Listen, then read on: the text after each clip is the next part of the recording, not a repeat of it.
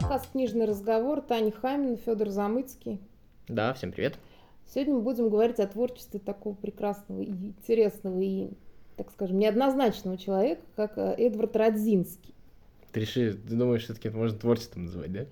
А, ну вот как раз этот вопрос дискутабельный, потому что на самом деле, конечно, это творчество, поскольку он все-таки человек не только а, с историко-архивным образованием, но и с бэкграундом театральным. Он а, был, собственно, наверное, сейчас остается драматургом, у него есть несколько пьес, которые идут до сих пор в театрах.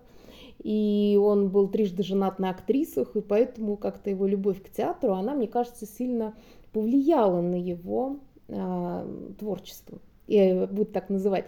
Ну, собственно, почему мы говорим об этом, почему вообще есть такой вопрос?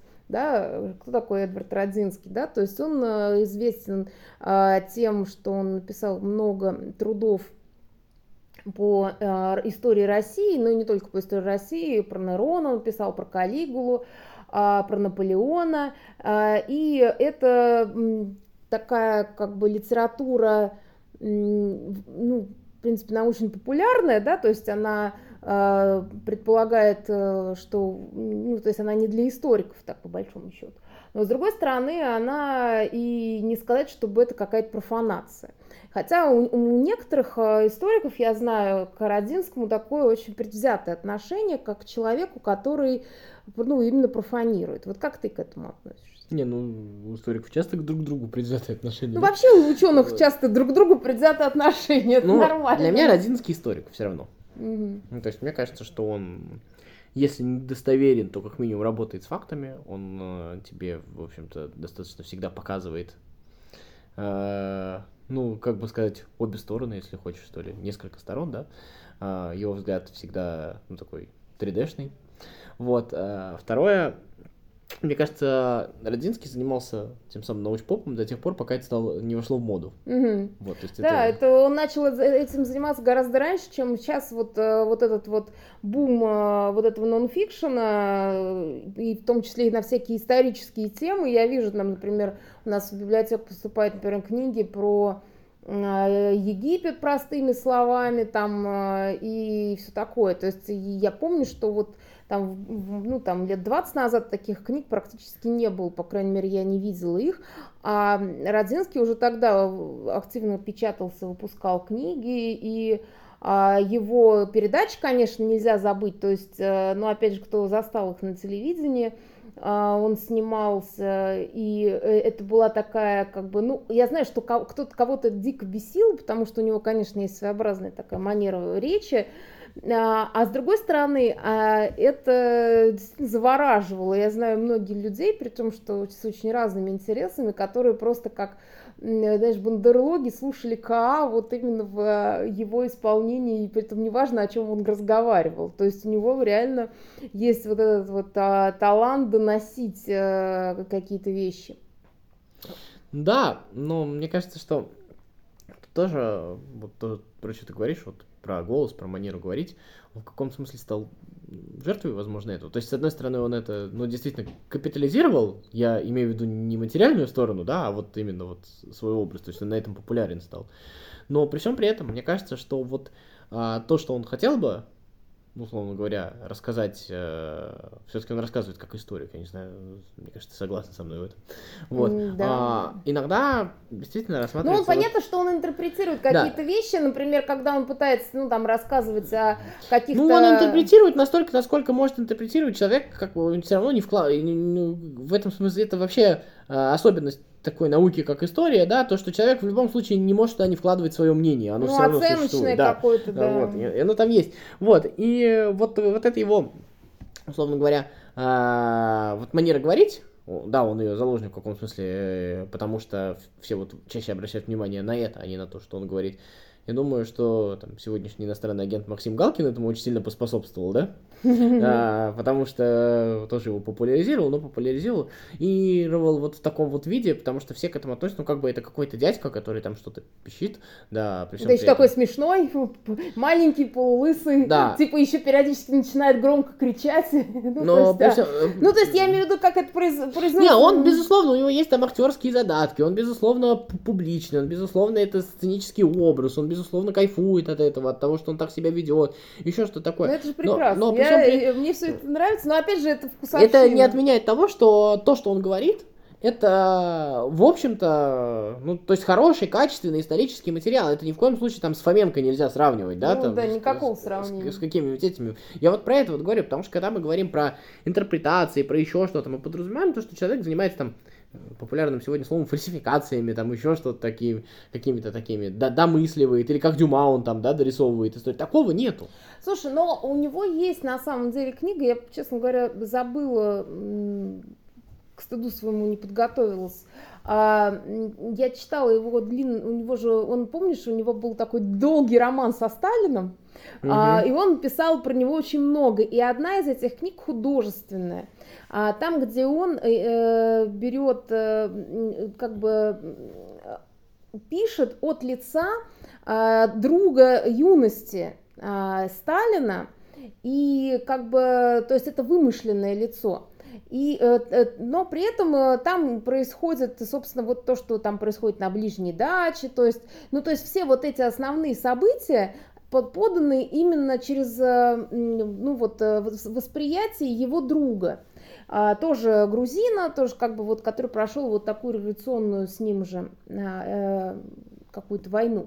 А, вот, и и это художественное произведение, но тем не менее он через него пытался, собственно, вот, а, вот это вы, а, выдать, а, ну, как бы то, что, как бы, как он оценивает вот эту личность, да, как он хотел ее сделать, ну, так, может быть, иллюстративнее, да, то есть э, э, его э, сказать, он не только пишет исторические книги, но и вот такие. Ну, да, нет, я с этим не спорю. Я, безусловно, как бы не готов там, я не знаю, говорить то, что надо в своих дипломных работах ссылаться на Родзинского, как на источников вот именно такого прям вот угу. научного. Я говорю не про это. Я говорю как раз э, про то, что, условно, это нонфикшн вот в самом таком вот э, классическом понимании этого слова. То есть это рассказано с интересной манерой привлекательной. Это рассказано в необычной форме, в нестандартной. Да, и ну... через это, через это рассказываются факт, ну, факты вот в том смысле, то есть э, вещи реальные, то есть э, э, э, реальные вещи для исторической науки, то, как она их воспринимает, то, как она их понимает, то, как она их наука интерпретирует. Слушай, да, я... безусловно, его вот это, прости, пожалуйста, вот это драматургическое прошлое, настоящее, я не знаю, можно ли там говорить про прошлое, но оно, безусловно, влияет, потому что он исследует, наверное, и как, как, и как психолог, и как человек рефлексирующий, да, он, наверное, это тоже исследует все.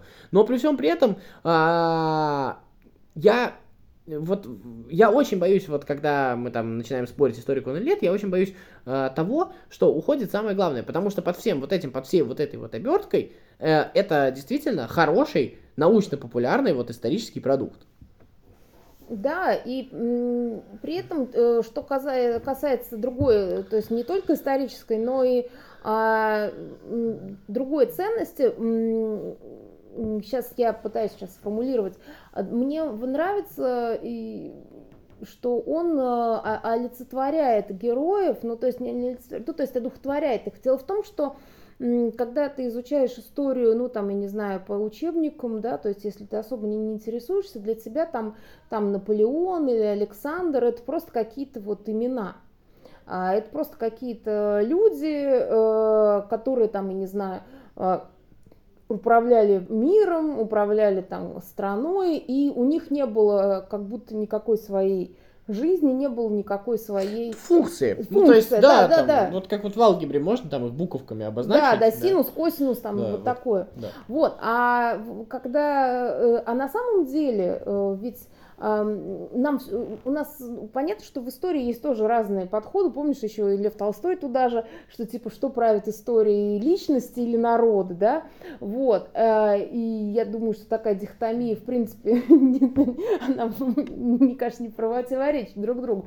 Но надо э, в его интерпретации мы видим, что и Александр живой человек, и Наполеон живой человек, и его трансформация, и его такая эволюция, да, из э, корсиканского подростка в царить, э, там, в царя мира и обратно, значит, в какого-то э, узника святой Елены, да, то есть вот эта история, и она на самом деле становится понятна, почему он это, именно это сделал, да, mm. то есть, то есть это, э, по крайней мере, вот история перестает быть просто набором каких-то событий, она становится, ну, понятным Э, таким логически а, объяснимым явлением. Мне кажется, что здесь есть еще такое отзеркаливание пропагандистских нарративов в том смысле, что, условно говоря, вот Э, любая пропаганда, там, неважно какая там французская, немецкая, русская, она всегда, в том числе, кстати говоря, и с помощью официальной истории, точно так же, да, mm делает э, героя, то есть, условно говоря, жил-был мальчик там,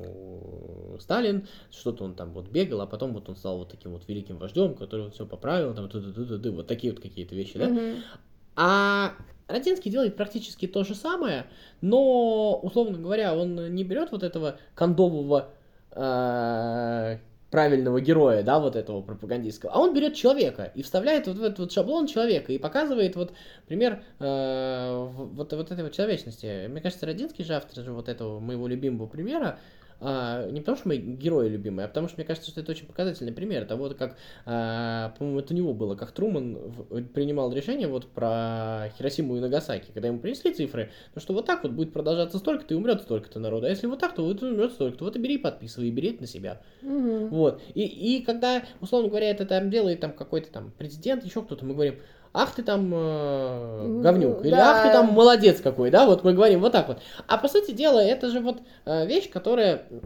где вот человеческая реальность сталкивается с этим, да, вот вы там можете отследить, там, я не знаю, вот у себя на работе, там еще где-то, там, я не знаю, когда вы детей учите, еще что-то, когда вам не просто приходится там сделать что-то, да, там, передвинуть армии, там, еще что-то такое, а вам приходится сделать что-то, что отразится на судьбе конкретных людей, mm-hmm. вот, и вот, вот это вот вставление конкретных людей, это такое, да, э, в каком-то смысле пропагандистский прием, но мне кажется, что вот в случае с, с Родинским он используется добросовестно, потому что он используется именно для того, чтобы показать ну, не то чтобы вот эта вот неоднозначность, ну, а вот эту вот объемность вот этой вот да, картины. Ну и да. цену любой э, ошибки, любого вообще решения, потому да. что на самом деле я знаю, ну как поскольку я тоже историческое образование получала, я знаю, что есть такой извод историков, которые вот, ну, знаешь, такие типа геополитики. То есть они условно, ну, они вот мыслят именно категории. Они карты. Да, Категория да, карты, да. Да. То есть, что вот там, э, вот там у Северной Буковину бы вот хорошо бы присоединить, это вот можно отдать, вот тут вот мы пройдем вот там, а, а то, что на всех этих там условных Буковинах живут люди, и а, им вообще вот твои вот эти вот мысли наполеоновские никуда не упали, происходит, да, то есть они об этом не думают, да, и на самом деле они и так относятся и, и к ну вот там, они, например, ценят того же Георгия Жукова как великого стратега, при том, что все мы знаем, какие, какой ценой были его победы ну, э, достигнуты, же... при этом никак не нивелируют его действительно величие. А, там же, люди, а, это же люди с двумя реальностями, а Родинский угу. соединяет эти реальности. То да. есть это реальности, знаешь, вот когда вот там, я не знаю, вот Сталин, Сталина на вас нет, вот эта вот история. То есть, а то, что тебя э, Сталин будет расстрелять, это как бы не подразумевается, ты живешь нет, в другой нет. реальности. Да. Вот это примерно то же самое. А Родинский Розинский эти реальности как бы вот соединяет. Давай, может, посоветуем что-нибудь что из Розинского почитать, посмотреть. Ну, в принципе, мне нравится все. Я э, в свое время тоже очень много слушала, ну, я в основном в аудио, э, его начитки, не его, э, там Чинишвили еще его хорошо начитывает, а про э, Раскольникова ой, про Раскольникова, господи, про Распутина и Николая II, вот этот вот у него большой цикл есть Там а, очень деградация вот этого. Да, да, и вот это мне очень нравится, вот именно как это все подано, как все вот это вот начинает рушиться, обрушиваться, и, и при этом получается, что и ты понимаешь, что на самом деле Распутин, был не причиной, а он был симптомом. Ты да, чувствуешь, конечно. да? Да, там, там, там, там, это есть, там это. И он вот с помощью вот этих вот театральных, как вы говорите, методов, угу. он вот все вот это вот как раз показал, потому что там вот по-другому, наверное, нельзя было показать. То, что то, что к этому шло, система разложилась до Распутина, а не Распутин разложил систему. Да, то есть вот, вот как воспринимается, да, то, что вот вот Распутин, он пришел и вот как бы явился таким токсином, да. который вот все отравил а система была отравленная, и вот симптомом этого вот вылез вот этот вот прыщ, вот этот вот гнойник в виде Распутина. Вот, мне кажется, что... И он вот это вот очень круто объясняет.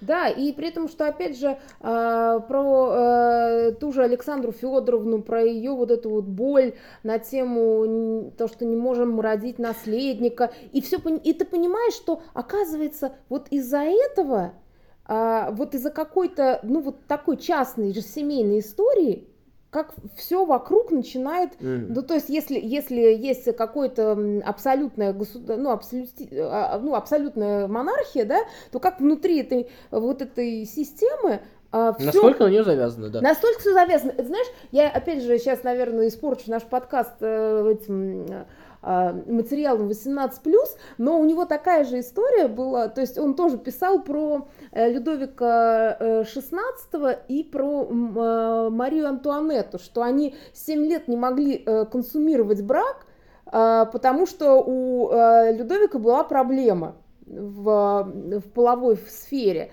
И, и как они 7 лет жили, и просто э, за, это, за эти 7 лет ее все возненавидели, потому что она не могла родить наследника, про нее ходили дикие сплетни, и вот это напряжение в обществе, то есть, понимаешь, я о чем да. говорю? Да, да, конечно. Это... И, и это тоже, опять же, понятно, что это абсолютная монархия, и там все вот... И, и получается, что э, эта э, история, это всегда как бы сочетание каких-то вот чисто частных факторов и какого-то большого тренда, да, то есть понятно, что монархия и там, и там э, изживала себя. Ну, это еще и понятно, но что... И, и как будто симптомы были, как будто и появляются такие вот, ну, слабые монархии и там, и там, да, и он, да, кстати, ну, любит, это... он, и, кстати, он очень любит э, их параллелить к того же он... Людовика с Николаем. Да, он их любит параллелить, и он как раз, мне кажется, вот этим вот, ну, я не знаю, понятно, что каждый считывает как хочет, но я же вот считываю вот из этого то, что вот от этой вот зависимости от одной семьи нужно уходить. Это Конечно. очень плохая вещь, она опасная, она, она сло... И он все время вот про это вот говорит. Мне кажется, я вот во всяком случае так слышу.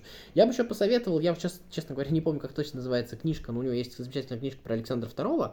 А, ну, если вы бьете прям Родинский Александр II, я думаю, что она выпадет. Она там. И там вот как раз показано вот это вот, э, опять же, вот с этой вот человеческой точки зрения, вот это вот а, каково вот проводить вот эти вот реформы, а, условно говоря, в данном случае вот эти вот освободительные реформы, либеральные реформы, да, mm-hmm. вот это вот все делать. И когда ты понимаешь то, что, ну, во-первых, все а, не сразу получается хорошо, понятно, что на картине, ну, как бы в представлениях и в теории все было легко, да, а, и это все, ну, как бы так такое тоже, и люди страдают, и все такое, да, и причем при этом, как тебя начинают ненавидеть разные части общества, как ты вот через вот это вот идешь, и тебе приходится ломать через колено э, не просто, условно говоря, то есть тебе так кажется, что ты сейчас придешь и, и будешь вот делать вот эти вот реформы, там, освобождать крестьян, э, делать там суды, Реформировать суды, еще да, что-то, армию. да? и тебе кажется, что ты будешь вот сейчас вот всех плохих людей уберешь, и хорошие люди заживут хорошей жизнью, да, ну все равно есть такое наивное представление, а там показано, как тебе приходится мышление людей, вот мышление всей страны переламывать, насколько это вообще очень, очень сильное явление. При том, что вроде да. бы уж все это созрело и перезрело давно, а тем не менее, э, это вот так и осталось. То есть вот. и э, отголоски эти, они оставались, и на самом деле вылезли в то, что потом уже при Николае II было. Вот, ну еще на Ютубе у Родинского вот есть видео небольшое, оно там минут, наверное, 35 идет, для Родинского это совсем немного. А, оно, наверное, около года назад появилось, оно про советско-финскую войну. Э, совершенно замечательное видео про то, как, значит, там планировалось, э, в общем-то, сделать все быстро и быстро не получилось, как на самом деле, э, условно говоря, страдала армия и как страдали те же самые солдаты, и именно от того, что вот на этих вот э, ставках, вот этих вот собраниях э, главнокомандующему никто не мог возразить, mm-hmm. как это, как это отсутствие связи, в общем-то... Ну, как опять все из, э, из-за, из-за того, что на, на одном каком-то частном лице или на, на группе очень маленьком частных лиц завязано все, как все это э, Ну там еще там, там работает. просто он в этом видео очень хорошо объясняет вот это вот отсутствие обратной связи. Вот насколько mm-hmm. это очень сильная вещь, как, потому что каждый боится сказать, что что-то идет не так. И это, и, и это просто катастрофа. И вот от того, что там вот в кабинетах люди дрожат и там, я не знаю, вот, вот все вот эти вот страхи, да, которые мы все с вами... И эти страхи очень похожи на наши страхи перед начальством, еще перед кем. То есть Конечно. они очень человеческие, да. А в этот момент э, люди, э, ну, что такое советско-финская граница, да, понятно, там зимой 40 -го года можно понять, да, они там вот на, на морозе без ничего помирают просто вот в огромных количествах, да. Вот. И вот, вот ты вот это вот запараллеливаешь, то есть они вот одни сидят в кабинетах трясутся, а другие замерзают заживо. Вот. И это все одновременно одновременно, и это все связано. И это, мне кажется, прекрасно написано.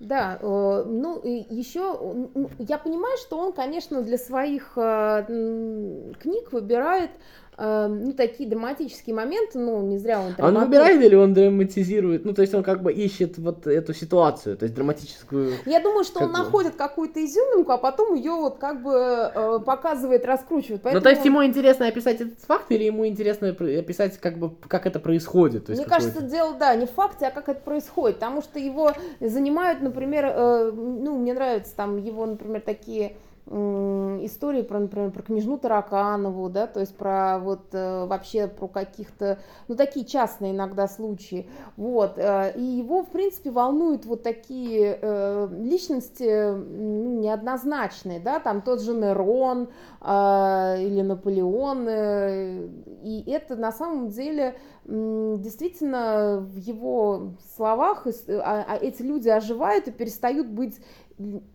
одновременно монстрами ну, потому что многие там, знаешь, вот условно там Нерон Цезарь, это там типа тот, про кого в Библии написано, что он там типа а, число зверя 666, вся вот эта вот какая-то такая мистическая история. Вот, а что, что это был за человек и почему он появился, да, на свет, и что а, это не значит, что надо оправдывать его какие-то явления, но тем не менее. А вот эти все вещи, они как раз, ну, я уже повторяюсь, что они человека, э, который ну, как бы э, волею судьбы э, выбран в качестве, не знаю, там, Цезаря, короля, царя, а, мы начинаем понимать, что эти люди такие же, как мы. Ну, и в каком смысле, вот, да. Ну, есть... И поэтому, а, вот, э, знаешь, это как, знаешь, типа, ну вот они-то там наверху-то, они все знают, они вот, ну, есть же такое мнение, да, mm-hmm. что вот нам начальство все виднее, там, да, слушай, но вот просто представьте любой ваш коллектив, и вот там кто-то из вас будет царем, а кто-то Распутиным условным и так далее, и ты понимаешь, как это все будет работать.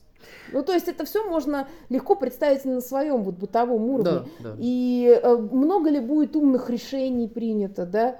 Много ли будет э, сделано ошибок. То есть вот эта вся история, она очеловечивание истории, она не только развенчивает мифы, но она и приближает, и, мне кажется, все равно дает понять, насколько мы все-таки ответственны за еще... И за свою жизнь, и за себя, и за вот Я это. еще слышал такую, ну не претензию, ну может быть и претензию, да, к Родинскому, что вот это вот очеловечение, вторая его сторона, то есть когда ты там очеловечиваешь Наполеона, очеловечиваешь Сталина, то есть в каком-то смысле а, ты немножечко, вот эта человечность немножечко а, улучшает отношение к монстру. Да, да, да. да. Как, как в случае там со Сталином. Или ну да, он же сам говорит, что я говорит, заставил себя перестать писать о Сталине, потому что я там с ним несколько лет прожил уже. Вот, да. И вот и, и он и, реально и, в него как будто влюбился. И, и, на самом, и на самом деле, вот, ну это, наверное, если вот так вот э, не то чтобы критиковать Родзинского, но это вот нужно иметь себе в виду, когда ты это читаешь, то что а, вот это вот очеловечение, это скорее про какой-то ну, такой вот как это психологически, наверное, происходит, про какие-то вот такие вот моменты, но при всем при этом а, это вот то, что эти люди похожи на вас, это не отменяет, а даже усугубляет их преступ, э, преступления, то есть вот во многом, да, то есть вот э, всегда э, вот эта вот человечность делает героев Родинского немножко симпатичнее, но от этого, ну, мне кажется, должно становиться даже хуже и страшнее. То, что это не какие-то пришельцы из внешнего мира, это такие же люди, как и мы с вами, которые могут вот наворотить вот таких вот вещей. И это, ну, тут, тут вот как прочитать, понимаешь? То есть, ну да. Да, то есть и ты не заложник ситуации, ты в какой-то момент должен действительно быть человеком, чтобы от этого отказаться. А это люди, которые, ну, некоторые люди, которые не всегда отказались. И вот э, Александр II вот в этом смысле, чем вот мне нравится вот эта вот история, то что это человек, который э, принял решение вот идти в эту сторону. И каждый вот, э, неважно кто, Сталин, Нерон, Александр II, каждый выбирает, в какую сторону ему идти, согласно своему уму, согласно своим... Совести. Да, совести, вот этим вот всем. И понятно, что если есть обратная связь и контроль, то немножко проще. Вот. Ну, потому что есть система сдержек и противовесов. Он, конечно, ну, да. всегда в основном говорит о каких-то абсолютных монархиях, но не только... Ну, Может... потому что я думаю, что... Ну, история раз... России, ну, вернее, история, в принципе, знает много именно таких примеров. Я думаю, что историки еще просто не очень научились говорить не о монархиях. Все-таки mm-hmm. примеров мало и споров больше. Вот, ну что, я думаю, да, можно закончить. Можно заканчивать. Единственное, вот. что мне кажется, что э, вот удоб... чем хорошо читать Розинского и других научно-популярных, там, да, э, можно там еще Басовскую назвать, э, mm-hmm. Эдельман, там, да. Э, э, чем это удобно? Просто вы достаточно качественно получаете ну, прочитав там несколько книг, достаточно большой пласт информации, и если вы не собираетесь прямо этим заниматься, ну, как вот научной какой-то работой, то ну, действительно подтягивает там уровень знаний каких-то и какое-то общее представление для общего развития. Мне кажется, это очень такой качественный контент. Согласна. Пока-пока.